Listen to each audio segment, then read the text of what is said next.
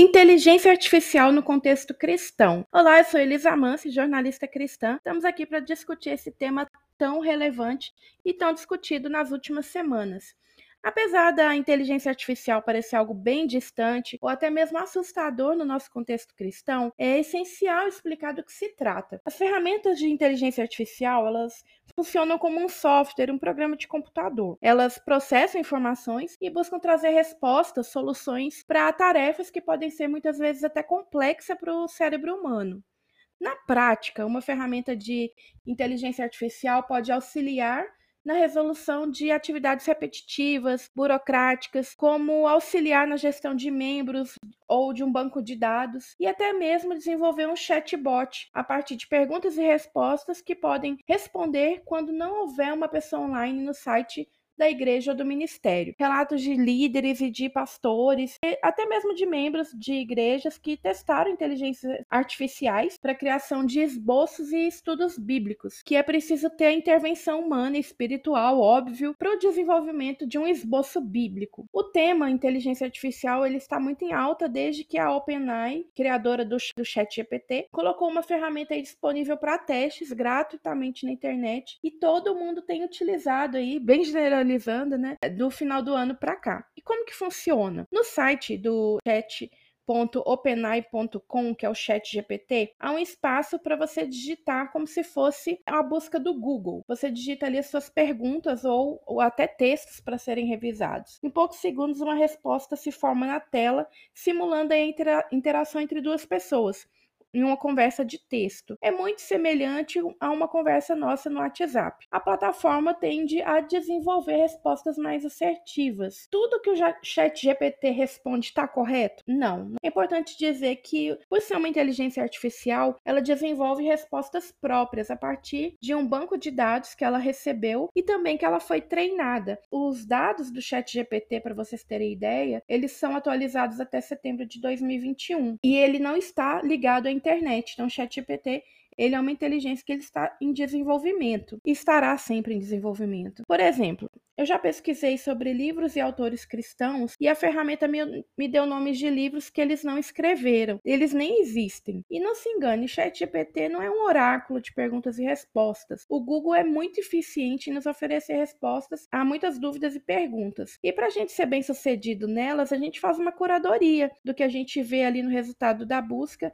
analisa a fonte da informação e a gente decide se vai usar ou não. E não é diferente com o ChatGPT. Lembrando que ele é uma ferramenta que não está vinculada a banco de dados, como eu falei, é, na internet. E é por isso que algumas vezes obtemos respostas até desatualizadas. E como que isso se desenrola na prática? Ferramentas de inteligência artificial elas podem ser como um suporte criativo para igrejas, ministérios, marcas ou mesmo para um trabalho de comunicação individual. Inclusive, trazer tópicos para comunicação, organização, planejamento de eventos. É possível você usar a inteligência artificial para obter tópicos para um roteiro de vídeo, para entrevistas, um planejamento de postagens para as redes sociais a partir de um tema. Mas se há uma boa prática no uso desse tipo de ferramenta, vale retomar aqui as informações que nós recebemos via ChatGPT. Elas podem não estar corretas, a gente tem que lembrar disso sempre. É preciso do nosso olhar, da nossa contribuição, do nosso expertise mesmo sobre o tema que a gente está pesquisando, seja espiritualmente, intelectualmente, profissionalmente ou ministerialmente. Já existe, por exemplo, inteligência artificial que verifica se as informações oferecidas pelo ChatGPT estão corretas, o Perplexity A I.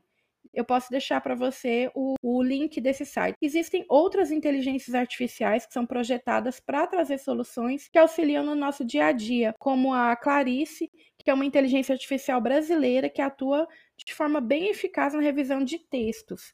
No site de criação de artes do Canva, há uma inteligência artificial chamada Text to Image, onde é possível descrever uma cena e ele transforma aquilo que a gente pe- pediu em arte, como se fosse uma foto, o que facilita a vida de quem produz conteúdo digital e esbarra em direitos autorais. Não tem fotógrafos ou não encontra imagem gratuita em banco de imagem. É uma oportunidade aí de você criar é, imagens para ilustrar notícias, até posts nas redes sociais.